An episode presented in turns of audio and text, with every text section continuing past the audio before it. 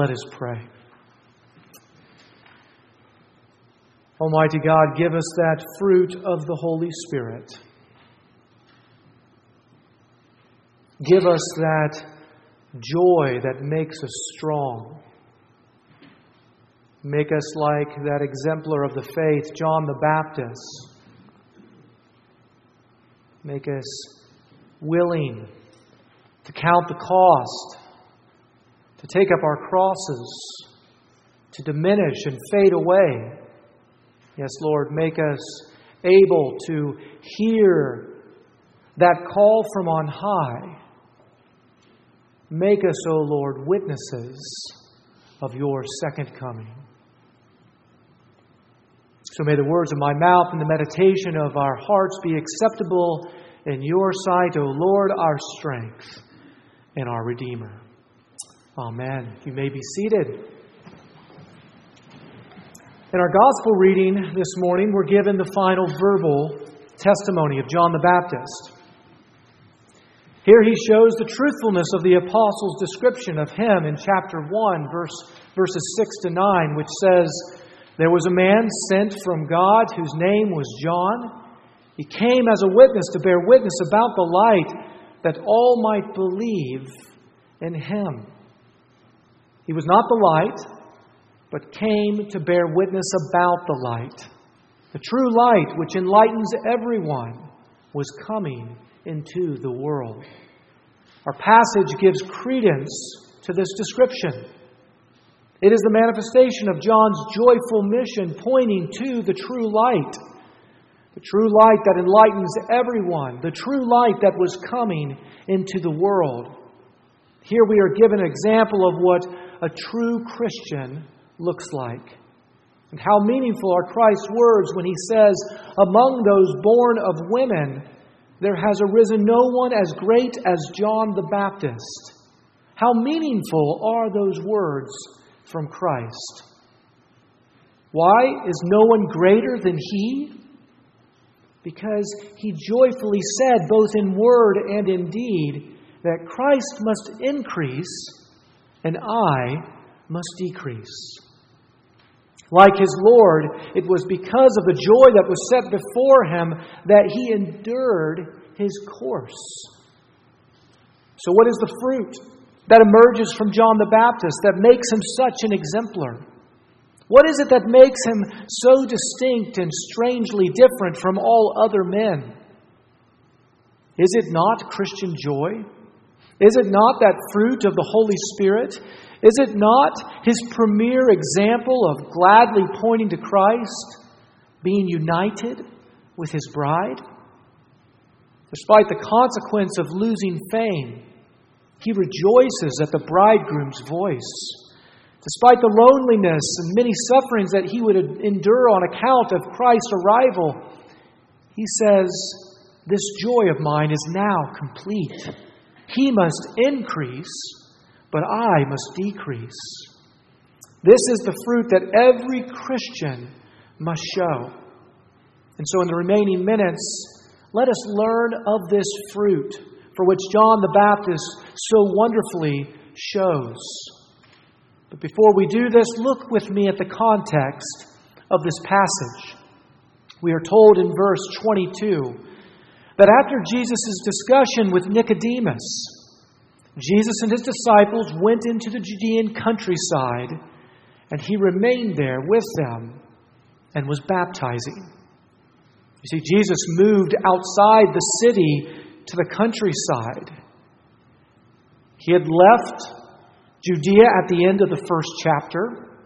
We find him ministering in Cana of Galilee and Capernaum in chapter 2, verses 1 to 12. Then in verse 13, he returns to Judea, and his Judean ministry begins. First, he preaches in the temple, then in Jerusalem, and then in the Judean countryside. And this is the place in which we find our Lord in our passage. Rejection seems already present at the start of Christ's ministry. As this seems to be instrumental in driving Jesus to move from the center of society, the city, to the countryside. By being obedient, his ministry expands. We are told that he is baptizing and all are going to him. And so he finds himself in that glorious intersection where John the Baptist's ministry and Christ's ministry come side by side. They had met before. At their last meeting, Andrew, Peter's brother, had transferred his loyalty from John to Jesus. And this made sense as John the Baptist pointed to Jesus and said, Behold the Lamb of God who takes away the sin of the world. It's likely that there were many more of John's disciples who did the same thing. And it's in this context of John the Baptist's ministry being affected by Jesus' growing ministry that Christian joy gloriously emerges. It is here that we find this fruit of the Holy Spirit.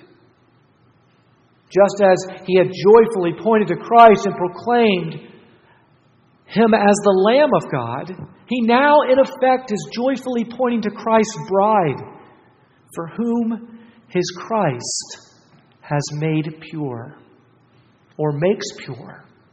He finds joy, you see, in diminishing and fading away so that Christ would appear and take his bride to himself and purify her. The bride knows the voice of the bridegroom. The bride belongs to the bridegroom. The bride finds joy in hearing and seeing that heavenly union, even if it means a loss of popularity, even if it means imprisonment, even if it means execution. Behold, the bride of Christ, for whom he makes pure. So, what is Christian joy? What is this fruit in which John the Baptist so wonderfully exemplifies? First, let us see what it is not. Christian joy is not envy. It's not jealousy. It's not covetousness. We read that some of the disciples of John the Baptist found it very difficult to transfer their allegiance from John to Jesus.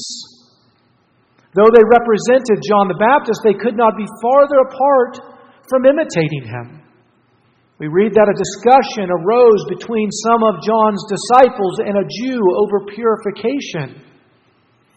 And they came to John and they said to him, Rabbi, he who was with you across the Jordan, to whom you bore witness, look, he is baptizing, and all are going to him. Despite claiming to be his disciples, despite calling him rabbi, a term denoting respect. They were miles apart from representing their teacher. Beloved, let us humbly remember how easy it is to become passionate about the wrong things, to sin, to literally miss the mark. It is so easy to become passionate about the wrong things. And we see John's disciples doing this. You see how they were gripped with jealousy and envy? They saw their ministry beginning to lose popularity. Now, I know that this is something that we all struggle with. We frequently experience jealousy and covetousness.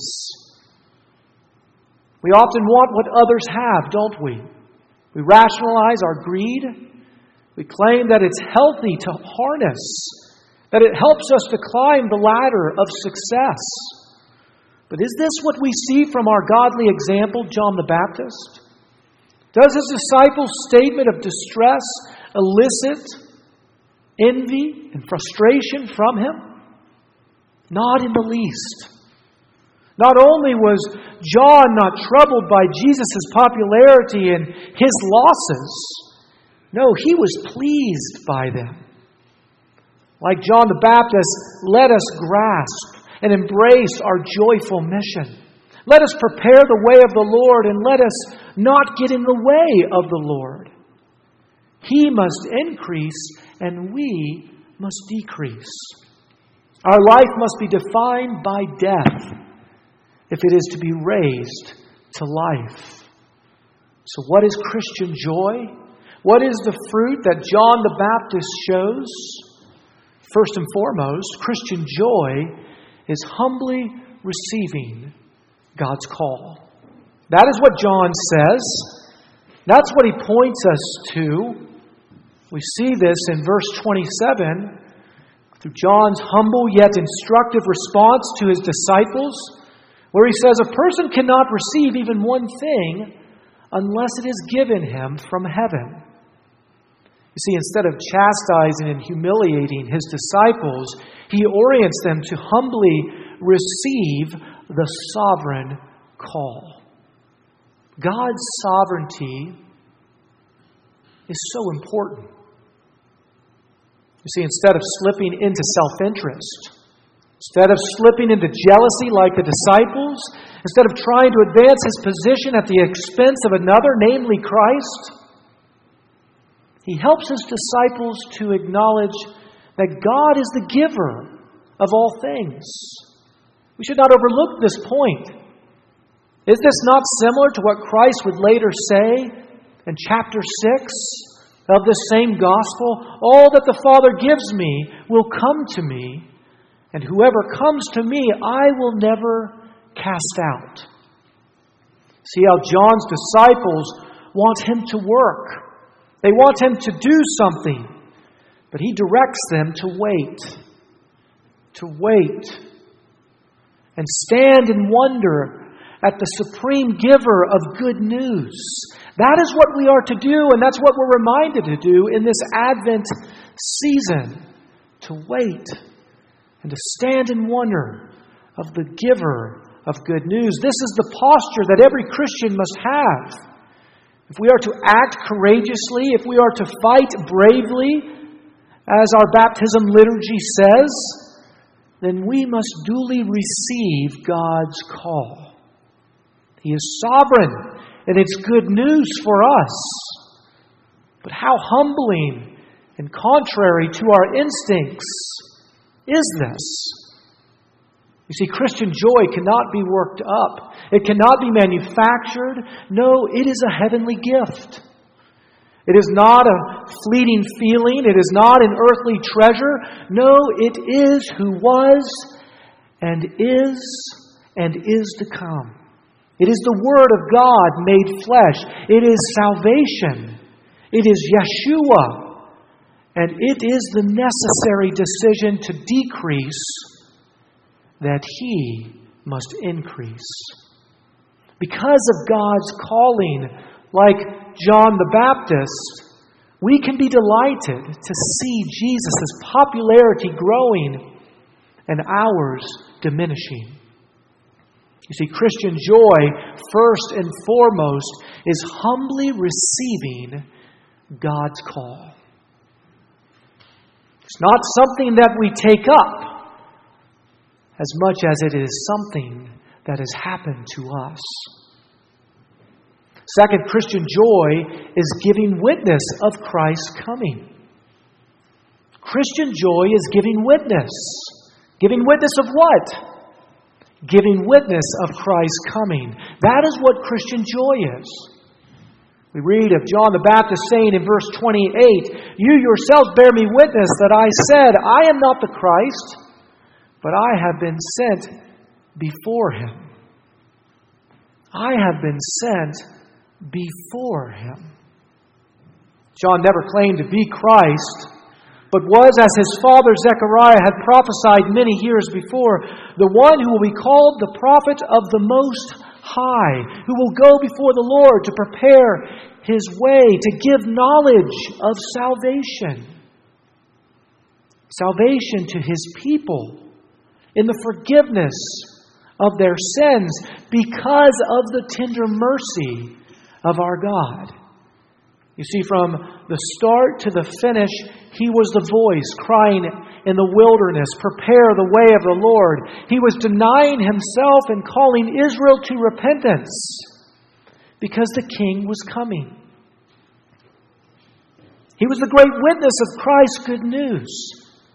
And this is a joy that we too must share in. This word witness must describe every true Christian We must be martyrs for Christ, witnesses. And if we are to give witness of Christ, then we cannot avoid death. The very word in the Greek, martyria, witness, is where we get this word martyr. We cannot avoid death, church, if we are to be witnesses of Christ. You see, John the Baptist, he went before the Lord. So too must every Christian go before the Lord in witness of his blessed coming. The psalmist who rejoices in the coming of the Lord, listen to what he says. He says, Let the heavens be glad. Let the earth rejoice. Let the sea roar and all that fills it. Let the field exult and everything in it. Then shall all the trees of the forest sing for joy before the Lord. Why? Because he comes. He comes to judge the earth. He will judge the world in righteousness and the people in his faithfulness.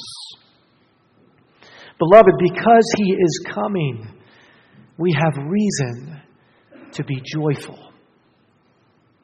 Just as John went before the Lord, we too must go before the Lord in humility and joy. This is the mark of every servant of Christ. And this is the mark of every true Christian. Like John, let us rejoice greatly in that we have heard the voice from on high. And let us say with him at our Lord's second coming that our joy is now complete. We have reason to decrease because he must increase and judge the world in righteousness and the peoples in his faithfulness. So do not wait for his arrival to rejoice. For if we wish to be made happy at his arrival, then we must go before him in faith that though we die and fade away, he will raise us to everlasting life in him. You see, Christian joy is going before our Lord and giving witness of his coming. And lastly, Christian joy is costly. It is immeasurably costly. In verse 20, verses 29 and 30, John the Baptist says, The one who has the bride is the bridegroom. The friend of the bridegroom who stands and hears him rejoices greatly at the bridegroom's voice. Therefore, this joy of mine is now complete. He must increase, but I must decrease. Yes, this joy is so costly. Why? Because love is central to joy. You see, we don't see how costly this is until we get to that final verse, verse 30. We hear him describing his joy, rejoicing. My joy is now complete. Doesn't sound so costly, does it? But love is central to joy. And love is costly. But you know what else? Joy is central to hope. It is because of the hope that we have in Christ Jesus that we gladly cast off the works of darkness and put on the armor of light. You see, when we place our trust in Christ, we discover this wealth that is greater than anything of this world. We're willing to sell everything that we have that we might obtain and receive and enjoy this blessed gift.